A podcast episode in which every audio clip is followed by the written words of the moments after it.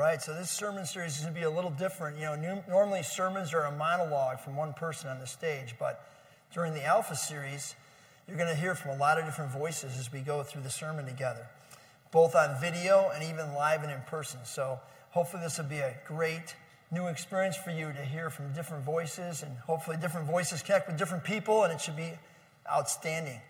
Can we pray together before we start? Let's get let's pray.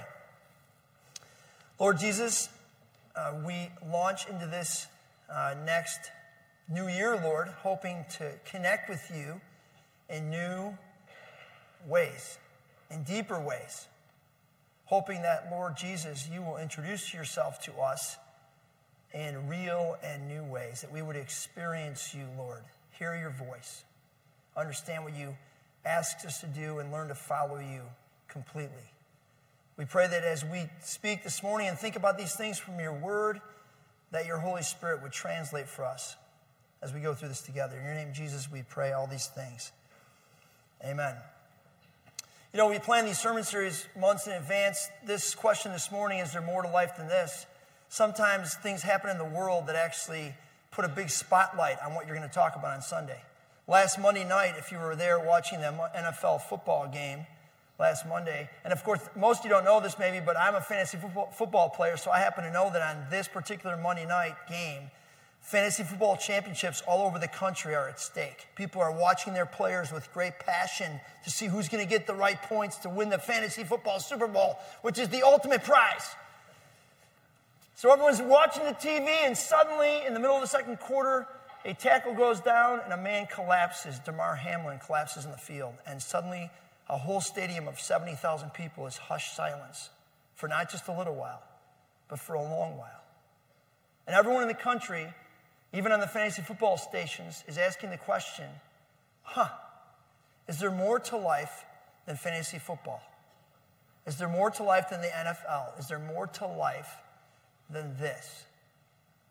And that question's been going on all week. We've even seen a person, a host of ESPN, pray live on national television where it was basically forbidden to pray, right? It was like forbidden to pray. Prayer was no good. And he's like, We talk about praying, we should pray. And he just prays. So this week we've got a great picture to start our week about this question. Everyone's in the country is asking, Is there more to life than this? Now, fortunately, if you heard the news, Damar Hamlin is okay, seems to be doing really well. So we're going to start our journey this morning. Check out this start to the video. Here we go.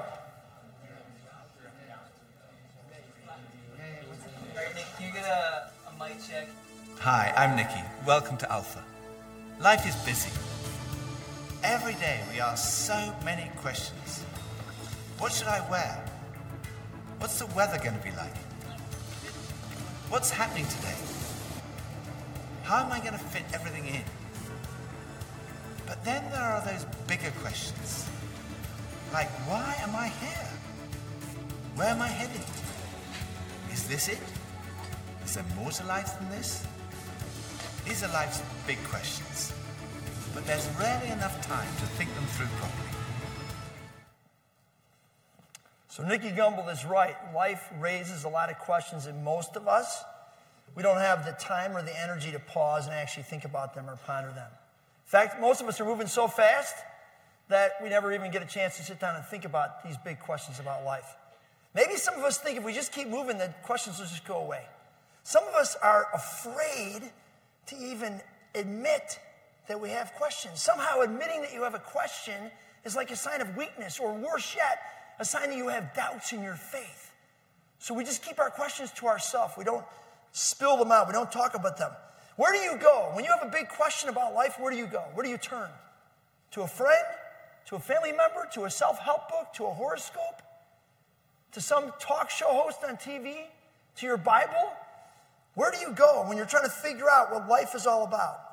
There's lots of people claiming to have answers to the biggest questions of life, and they're just more than willing to tell you the answer that they have. I want to say it out loud today in church God is okay with your questions. Church is okay with your questions. In fact, I think God is waiting for you to ask your questions so He can speak His truth into your life. He's dying for you to ask a question and then simply listen for the answer. In my previous job, I worked for an organization called Q Place. It actually meant question place. We helped churches form question places where people could deal with life's biggest questions. And we opened every group the same way with this question. If you believe there was a God and you could ask him one question and you thought he would answer you, what would you ask him? And people had all kinds of responses to these questions. Well, the Alpha people, they went on the street with their video crews and they asked people that same question. Check it out.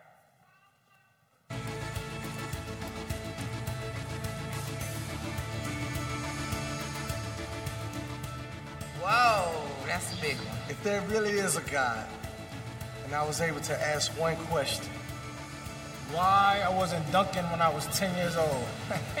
That's a good one. What's next? That'd be my question. I probably asked him the um the winning numbers on the lottery number probably. so I can go and retire. What's heaven like? I'd probably ask him what is he scared of. I don't think I would ask God a question because I don't want to know. What happens when I die? Can I come back?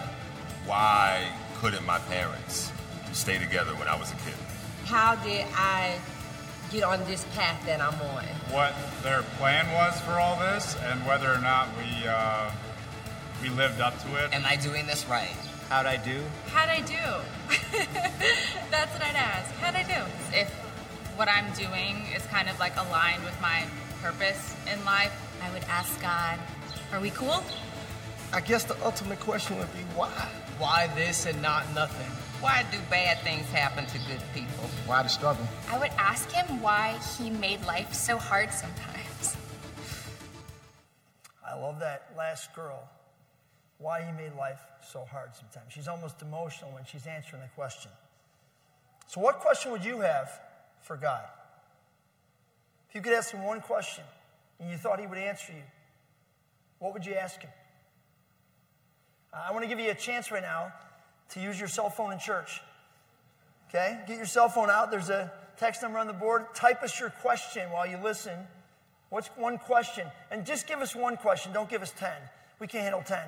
It'll, it'll be anonymous. I'm not going to put your name up there in lights or anything. So just type us your question. What questions do you have for God this morning as you're sitting here in church in the beginning of 2023?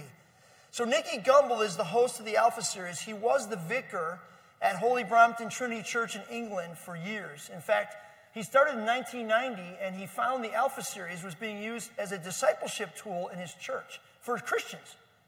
And the church was dying, going down slow and to the right, aging out and literally following the path of all English churches, kind of going down and attendance was weeding away. And Nicky went to his head vicar and said, You know, we could use this alpha thing to reach out to people out in the world who have questions, big questions, and we could actually engage them in these conversations. We should try this.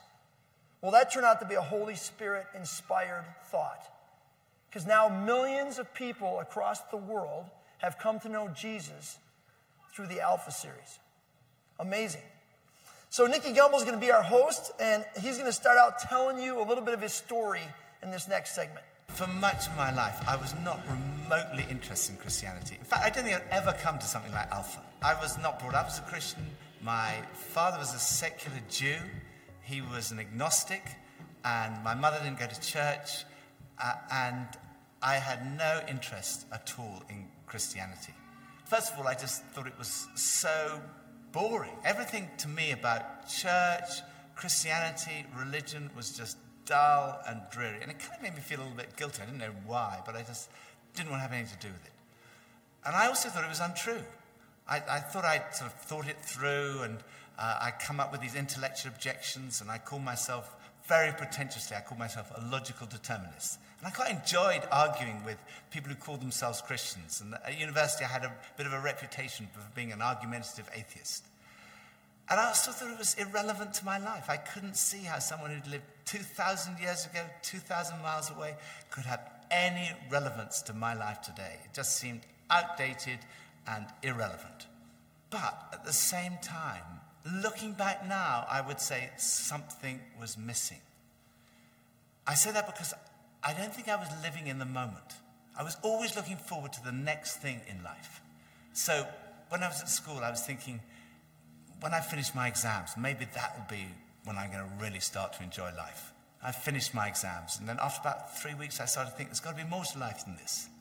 And I thought, well, maybe when I've left school, that will be what life's all about. And then I left school, and after about three weeks, I started to think, there's got to be more to life than this. I thought, well, maybe the answer is to get a girlfriend. And somehow, I don't know how I managed it, but I managed to find a girlfriend. After about three weeks, I started to think, there's got to be more to life than this. And, and basically, there was something missing. I was longing for more. The actor Jim Carrey once said, I wish everyone could get rich and famous and have everything they ever dreamed of so they would know that's not the answer. Russell Brand, the actor, said this Drugs and alcohol are not my problem. Reality is my problem. Drugs and alcohol are my solution to fill up a hole inside me. The late Freddie Mercury used to be the lead singer in the Queen, rock band Queen, said this You can have everything in the world and still be the loneliest man. And that's the most bitter type of loneliness. Success has brought me world idolization and millions of pounds, but it's prevented me from having the one thing we all need a loving, ongoing relationship. Tom Brady, being interviewed after his third Super Bowl win, said this Why do I have three Super Bowl rings and still think there's something greater out there for me? Maybe a lot of people would say, I've made it. I've reached my goal, my dream. My life is complete. Me? I think, God, there's got to be more than this. This can't be what's all cracked up to be. What else is there for me? The interviewer says to him, So, Tom, what's the answer? Brady says, I wish I knew. The book of Ecclesiastes in the Bible is a book full of questions. It's Solomon's search for the meaning of life. For the answer to this question, is there more to life than this? He explores all kinds of things. He starts by uh, pursuing wisdom, trying to get as smart as he can. he's like, this isn't it. And then he takes up pleasure and wine and tries to pursue pleasure, and that doesn't really work. And then he takes on great projects and builds all kinds of big things, and that doesn't really work. And then he then he ac- accumulates wealth, gold and silver, and even a harem. And he concludes, this isn't it. There's got to be more than this in life. And then he comes to this conclusion, Ecclesiastes 2, verse 11. When I surveyed all that my hands had done and what I had toiled to achieve, everything was meaningless, a chasing after the wind. As Solomon continues pondering what life is all about, he writes this in the next chapter of Ecclesiastes, chapter 3, verse 11. God has made everything beautiful in its time. He also has set eternity in the hearts of people. So think about this. Ultimately, our hunger for meaning comes because God has placed inside each one of us this sense of the eternal, the everlasting, the sense of what it means to be connected to a creator that is above and beyond us, to be connected to a father who is eternal and immense and huge. And deep inside of every human, there's this deep hunger to, to, to find that. And so, all these people that are searching for more to life, they're looking for this connection that's going to fill that hole in them.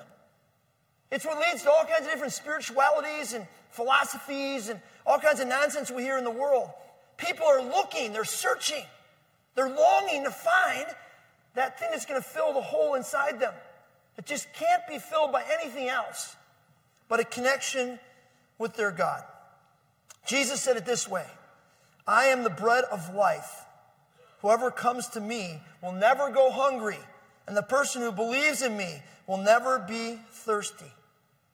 So think about that. Jesus is offering himself as the solution to the deep hunger that every human being feels inside, the deep thirst we have for a connection with the eternal. He's saying, if you want to get this hole filled, come to me.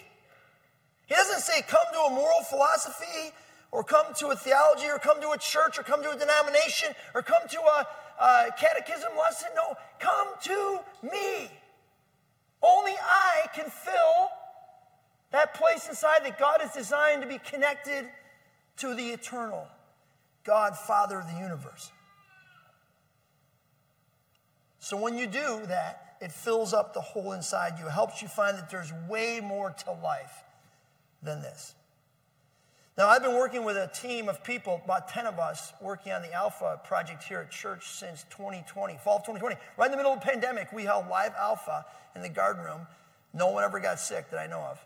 Um, we, we went all the way through the pandemic. And one of my team members is Kim Koldenhoven. So Kim's going to come up here right now, and she's going to share with you how she found this Jesus, how she took him in, how she realized there was more to life than this. Welcome, Kim. These people are not really, they're not angry, they just look angry. But they're, they're really, I, have come to know they're just, they're just not, they're smiling inside. Right, Good morning. Um, as I was growing up, I always knew there was more to life, something bigger than myself. My mom had taught me about God and prayer, but my family didn't go to church, and reading the Bible definitely didn't appeal to me.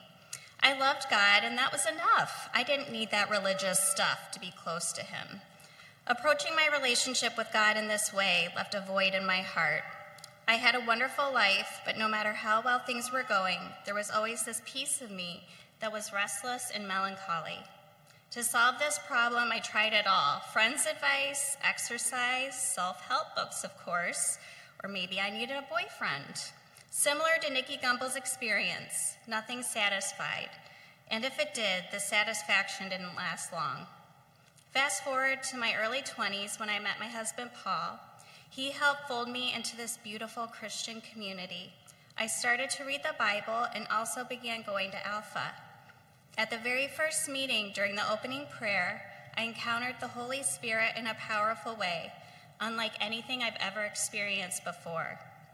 In that moment, He made me into a new creation, and He healed that restless, melancholy feeling immediately. There were no extremes of emotions, just stillness and His peace resting on me. After that meeting, I was on fire for the Lord. I had joy I couldn't contain, and it lasted for weeks. I even had coworkers asking me what happened. All those wandering years, I had looked to the world to fix my wrestling heart, but the true answer to my soul searching was Jesus. Only He can fulfill our deepest and true need in this life. There are still times I feel the temptation to look to this world for fulfillment and satisfaction. The good news is I now have the Holy Spirit in me, drawing me back to God when I begin to go astray. There is one more thing I want to share about that Holy Spirit encounter all those years ago. In addition to feeling peace, I also experienced this profound sense that He was with me that whole time, all those wandering years. He was waiting for me to surrender, and when I finally did, He swooped right in. Looking back now, I can see I caused my own restless heart because I didn't want to live life God's way. I wanted to do it my way. Even though I was faithless, he was still faithful. God says of himself in Exodus 34 6 that he is a compassionate and gracious God, slow to anger and abounding in love and faithfulness. My life is a testimony to how true this is. Praise God. Mm-hmm. Amazing. Amazing. Hey, so was this a good experience to have to write this out and put it together? Yes, I've been lazy because people have told me before, you need to write your testimony out. And I'm like, eh, I know my testimony. But uh, meditating on what God has done in my life has been so awesome and built a new. So you would tell these people they should do the same thing. I would definitely challenge all these angry people. They should get out a piece of paper. you guys are smiling. You're fine. Thanks, Kim. Thanks. Now, in spite of all this evidence, in spite of the stories about people that really know Jesus, there's still people that think this is a bunch of baloney. They think it's, they're skeptical. They're like, this is really, is this the answer? I don't know. It doesn't really make sense. Prove it to me. Prove it to me. Give me some evidence. Tell me there's another way. Nicky does some reflecting on some of this kind of stuff that goes on. Well, it's great for you. You found meaning and purpose in your life, but it's not for me. But when you think about it, that's not actually a logical position because if Christianity is true, it's of vital importance to every one of us. And if it's not true, it's not great for us because it means we're deluded. C.S. Lewis was one of the great intellectual giants of the 20th century, probably best known as the author of the Chronicles of Narnia. He said this Christianity, if false, is of no importance, and if true, of infinite importance. The only thing it cannot be is moderately important. I come from a family of lawyers, so naturally I wanted to look at the original documents and sources. I never really looked at the evidence before, and I was astonished at how much evidence there is for the life, death, and resurrection of Jesus. For me, it was through reading these documents that we find in the New Testament that I came to the conclusion it's true. One of the last cases I did as a lawyer was in the Court of Appeal in front of Lord Denning, absolutely brilliant mind, perhaps the greatest judge of the 20th century. He said on one occasion that his Bible was his most tattered book in his library. He'd examined the evidence really carefully, and he came to the conclusion it's true.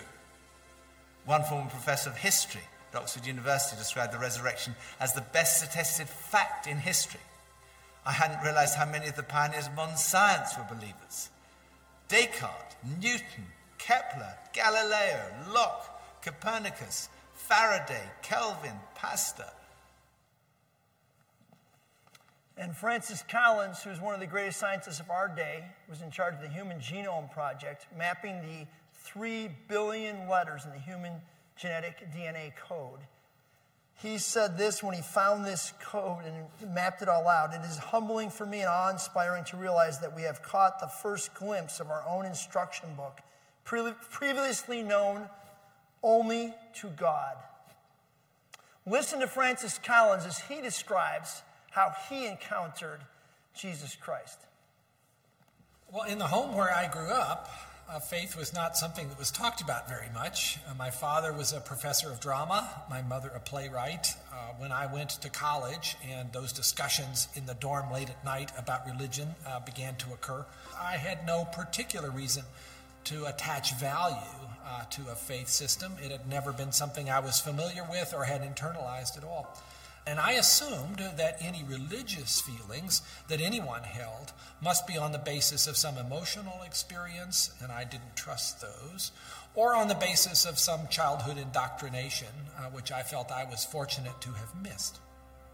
I loved the experience of learning about the human body and all of the components of that, and I particularly loved being introduced to genetics but then I ended up in the medical school curriculum sitting at the bedside of patients with diseases. This was no longer an abstract study of molecules and organ systems, these were real people. And one afternoon, one of my patients, a wonderful elderly woman, much like a grandmother, uh, who had very bad heart disease, uh, she had a particularly bad episode of chest pain uh, while I was with her.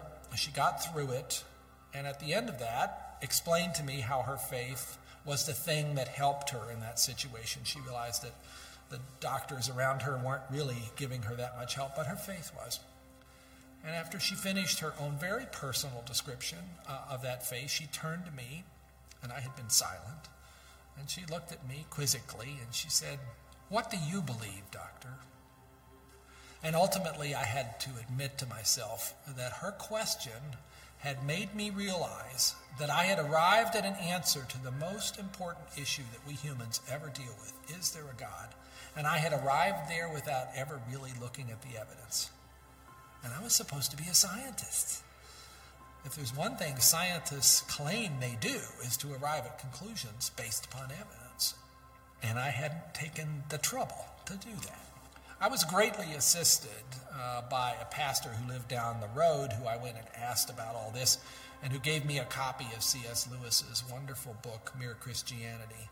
Because here was an Oxford scholar, a prodigiously developed intellect, who had traveled the same path. Within those pages, I realized for the first time that one can come to belief on a rational basis, and that in fact, given the many pointers that one sees around oneself in terms of the universe and it having a beginning, and its fine tuning in terms of the way in which all those constants that determine the behavior of matter and energy seem to have been set just in a certain very precise range to make life possible. Uh, and many other things, including my beloved mathematics and why they actually work anyway to describe the universe, something that makes you think the Creator must have been a mathematician. That brought me then to the person of Jesus Christ as a person who was historically extremely well documented. That was news to me. I thought Christ was as much myth as history, and I realized after reading more about it, this was a historical figure upon which we have a great deal of evidence for his existence and his teachings, and even his rising from the dead in a literal way. That day at uh, my patient's bedside started a journey for me a journey that I was reluctant uh, to begin, but I felt I needed to. A journey that I thought would result in strengthening my atheism, but to my surprise, resulted in my conversion. In John 14, Jesus is talking to his disciples and he's telling them that he won't be with them much longer. I would have loved to be there to see the look on their faces when he said this. I'm sure it was like, What are you talking about? You're not going to be with us much longer. And he can tell they're troubled by the conversation, so he launches into this little speech to them Don't let your hearts be troubled. Trust in God and trust also in me. There is more than enough room in my Father's home. If this were not so, would I have told you that I'm going to prepare a place for you? When everything is ready, I will come and get you so that you will always be with me where I am. Now, when Jesus starts talking like this, he's speaking marriage language to these guys. Seriously. Because back in the day, two fathers would get across the table with their bride, potential bride and groom, and they would negotiate a marriage contract. And then the father of the groom would take his son home to build a room onto his family home to prepare a place for him and his bride, right? And then when that room was ready, the father would say, "Okay, now we can go," and they'd go get married, and they get have this this wedding. Jesus is telling his disciples, "I want to be married to you." I'm going to make this place for you so that when I come back to get you, this place will be waiting for you to live with me. I'm going to live with you. We're going to live together. We're going to be married. This is the kind of relationship that I want to have with you. This marriage, intimate relationship, this intimate connection. Now, I love Thomas. Thomas gets kind of a bad rap. He's called Thomas the Doubter, Doubting Thomas. He's really Thomas the honest guy. Really? Seriously, Thomas actually blurts out questions that everybody else is thinking in their head and doesn't have the courage to blurt out. Seriously. So in this case, he hears this whole thing and he says this to Jesus No, Lord, we don't know. We have no idea where you're going. So how can we know the way? I love that. I think that would have been me in the, in the room, like, what? What are you talking about? His honest question kind of is the question I think that hangs in the air for most of the human race. Well, it's great that this Jesus is offering himself and that this is the way to eternal whatever and this mortal life, but how do we get there? How do we find it? What are we supposed to do? How do we make it? And Jesus doesn't leave Thomas hanging. He says this I'm the way, the truth, and the life. No one can come to the Father except through me. So again, Jesus points to himself. He doesn't say learn the Bible, take more Bible classes, learn some moral laws and rules and try to live them out. I don't try to be a good person. No. I'm the way, I'm the truth. Come get connected to me. You know, you can read someone's biography and you can know their story, the facts about their life. You can learn all kinds of things about them. But do you really know them?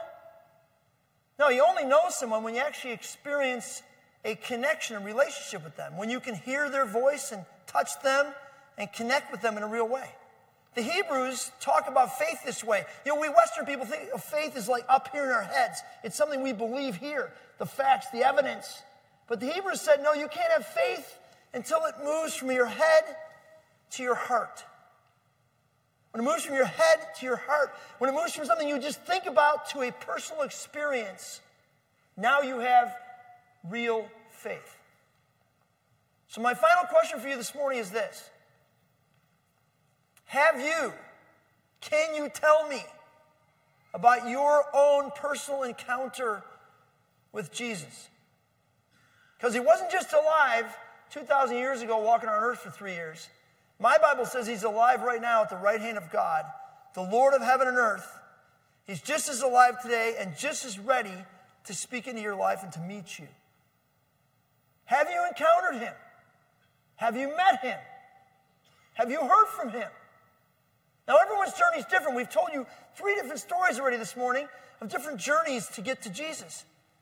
We're all have different journeys, but it's important to know, not just up here, but to know from experience that you have been with this Jesus.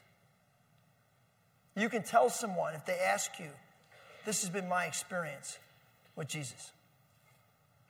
One final story this morning adventurer Bear Grylls tells you about his faith story.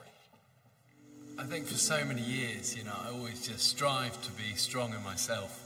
And it was as if that all I needed was me and my buddies and, you know, would be like invincible. But the truth is, none of us are. And I don't want to do this thing called life. I don't want to do it on my own. And it kind of feels like my longing for this, this light inside is now stronger than my fear of what others might think. And people often ask, well, doesn't that make uh, faith like a crutch? And, you know, well, maybe, but, you know, what does a crutch do?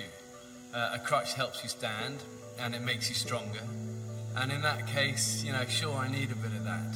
But especially when it's so much more than that. When this faith inside is also, also like a backbone, uh, helping me stand tall and helping me be strong when I'm really up against it, facing those odds, whether it's on a mountain or stuck in some jungle or just dealing with the storms, you know, with the storms of life. Uh, sure, I need it. I, you know, I, I need that. Uh, but at heart, my Christian faith says that I am, that I'm known, that I'm known to Christ, uh, bought at a price, uh, blessed with light. Uh, faith says that we're loved, regardless of our mess, uh, regardless of how many times we fall down and that Jesus somehow picks me up. And sure, you know, I'll reach out to that. Why, why wouldn't I? I used to think Christianity was boring, untrue, and irrelevant. But when I read about Jesus, I realized he was anything but. Jesus said he's the way to God. He's the one who brings meaning and purpose to your life. He said he's the truth. Said he's the life. That true fulfillment is found in a relationship with God through him. So here's a couple challenges for you. In your bulletin, your worship guide today, there's some questions on the front. We want everyone to be part of the conversation. This is a great chance if you have children at your family dinner table, take out these questions and talk about them. Parents, how many of you have shared your personal connection with Jesus with your kids? How many of your kids know how you personally experienced Jesus in your own life? They say that if a kid comes to Jesus, the most important factor is knowing that Jesus is real to their parents. So if you haven't shared your personal testimony with your kids, do it. It doesn't have to be like you were in the gutter and you came out. It's okay, whatever your story is, right? Jesus is writing your story, but it's great to share it. So practice it. Take those questions into your workplace with your friends, with your neighbors. Have a conversation this week. Ask some questions of some other people, right? I, I, my final question this morning is there more to church than this? There is. Way more to church than this. This is amazing. Worship's amazing. Love coming every week. Love talking. But guess what? You are the church when you walk out of here. And there's way more to church than this. There's introducing people, there's showing them the way to answer the question is there more to life than this? Jesus wants to use you to answer that question in someone's life out there. Will you do it? All right, let's pray. Let's pray.